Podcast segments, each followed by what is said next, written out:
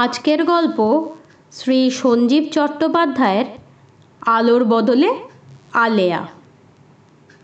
বকরূপী ধর্ম যুধিষ্ঠিরকে নানা প্রশ্ন করেছিলেন। ধার্মিক যুধিষ্ঠির সব প্রশ্নেরই সঠিক উত্তর দিয়েছিলেন। একালের যুধিষ্ঠিরকে একালের ধর্ম প্রশ্ন করলেন, বলো তো বাছা, সবচেয়ে রসিক কে যুধিষ্ঠির ভেবে চিনতে বললেন, যারা হঠাৎ হঠাৎ লোডশেডিং প্রকল্প চালু রেখেছেন, তারাই এ যুগের রসিক পুরুষ প্রভু। এই আলো এক ফুয়ে সব অন্ধকার, মুখের ওপর ছাতা বন্ধের মতো। ধর্ম হাসলেন, তুমি দু নম্বর রসিক পুরুষদের কথা বললে। এক নম্বর কে? যুধিষ্ঠির অনেক ভাবলেন, মাথায় কিছুই এলো না। একবার ভাবলেন, যারা রাস্তায় একের পর এক গর্ত খুঁড়ে চলেন, তারা। অথবা যারা ম্যানহোলের ঢাকা নিয়ে সরে পড়েন, তারা। একবার ভাবলেন, তারা যারা একই সঙ্গে বন্ধ আর বন্ধ বিরোধী নীতি সমর্থন করেন। শেষে কুল কিনারা না পেয়ে আত্মসমর্পণ করলেন। পারলুম না প্রভু। ধর্ম বললেন, তোমার পকেটে দেশলাই আছে? আছে প্রভু, বের করো। যুধিষ্ঠির দেশলাই বের করলেন।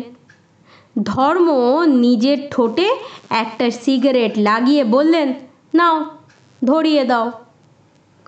যুধিষ্ঠির বারুদে খেঁচাক খেঁচাক করে কাঠি ঘষতে লাগলেন। একটা গেল, দুটো গেল, তিনটে গেল। কাঠি ঘষতে ঘষতে বারুদের ছাল চামড়া উঠে গেল। একটা যদিও বা জ্বলল, ফিরিক করে নিভে গেল। অধিকাংশ কাঠির মুন্ডু ভেঙে ছিটকে চলে গেল। যতই ঘষছে, যুধিষ্ঠিরের উত্তেজনা ততই বেড়ে যাচ্ছে। রাগে ভেতরটা কসকস করছে, হাত কাঁপছে মনে মনে একবার শ্যালক সম্বোধন করে ফেলেছেন। ধর্ম ঠোঁট থেকে সিগারেট নামিয়ে বললেন, কি বুঝলে? আগে প্রভু রাস্কেল। ধর্ম হেসে ফেললেন, এক নম্বর রসিক পুরুষ হলেন তারা। যুধিষ্ঠির, যারা এই দেশলাই নামক বস্তুটি বানান। তাহলে শোনো তোমার হাতে সময় আছে তো? আছে প্রভু। তাহলে এই ঢিবির ওপর আসন গ্রহণ করো। ধর্ম আর যুধিষ্ঠির পাশাপাশি বসলেন। ঢিবির এক পাশ থেকে খুক খুক করে দুবার কাশির শব্দ ভেসে এলো। দুজনেই ফিরে তাকালেন। একটি ছেলে আর একটি মেয়ে পাশাপাশি বসে আছে ঘনিষ্ঠ হয়ে আগাছার জঙ্গলে। ধর্ম বললেন, ওহে তোমাদের যে সাপে কামড়াবে।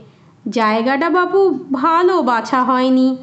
ছেলেটি উদ্ধত ভঙ্গিতে বলল, রেসের বই দেখছেন দেখুন, আমাদের ব্যাপারে নাক গলাতে হবে না। যুধিষ্ঠির বললেন, রেসের বই মানে? তোমার তো জানা উচিত, ভুলে গেলে। পাশা খেলতে গিয়ে বনবাসে গিয়েছিলে, মনে আছে? ঘোড়া, সাট্টা তিন তাস লটারি, সবই জোর কদমে চলছে। না, এই জায়গাটা আমাদের জন্য নয়। আমরা প্রেম পাড়াবারে এসে পড়েছি। চলো, আমরা অন্য কোথাও যাই। যুধিষ্ঠির যেতে যেতে প্রশ্ন করলেন, প্রভু, যে দেশে এত প্রেম, সে দেশে রোজ শয়ে শয়ে লাশ পড়ছে প্রদেশে প্রদেশে কোস্তাকুস্তি চলছে। কেন প্রভু? প্রেম পাড়াবারে জাতির ভরাডুবি? এর কারণ কি? যুধিষ্ঠির, তোমরা পঞ্চস্বামী, দ্রৌপদীকে কি ভালোবাসতে না? বাস্তুম প্রভু। তাহলে রাজসভায় যখন মায়ের কাপড় খোলার চেষ্টা হচ্ছিল, তখন তোমরা পাঁচ পাঁচটা বীর বসে বসে দাঁত দিয়ে আঙুলের নখ কাটছিলে কেন? কি করব প্রভু? দ্রৌপদীকে যে বাজি রেখে হেরে গিয়েছিলুম, আর কোনো উপায় ছিল না। সেই একই ব্যাপার, যুধিষ্ঠির। এই দেশের এখন পাঁচশো স্বামী। পাশার দান পড়ছে। শকুনি মামার খিলখিল হাসি আর দুঃশাসনের শাড়ি ধরে টানাটানি। শ্রীকৃষ্ণ গীতা মাথায় দিয়ে যোগনিদ্রায়। তুমি বাপু, পুরনো কাসন দিয়ে আর ঘেঁটো না। এসো, এই জায়গায় একটু বসা যাক। স্থানটি বড় নির্জন প্রভু ছেনতাই মেনতাই হতে পারে। আমাদের আর নেবে কি? প্রাণ ছাড়া আর কিছুই তো নেই আমাদের। বসো বসো। দেশলায়ের গল্প শোনো। প্রভু, লাল পিঁপড়ে ঘুরছে। ঘুরুক প্রতিবেশীর কামড়ের চেয়ে মিষ্টিই লাগবে।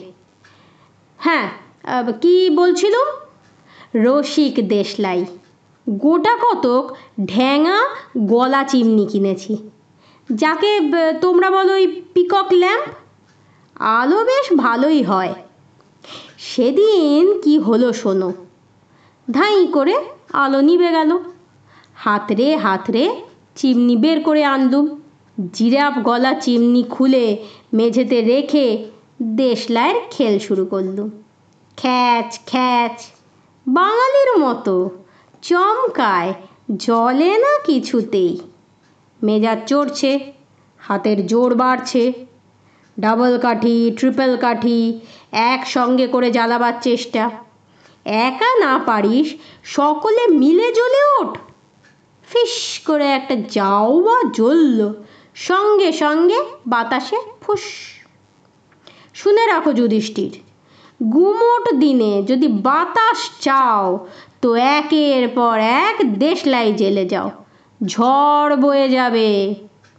অবশেষে কি হলো জানো?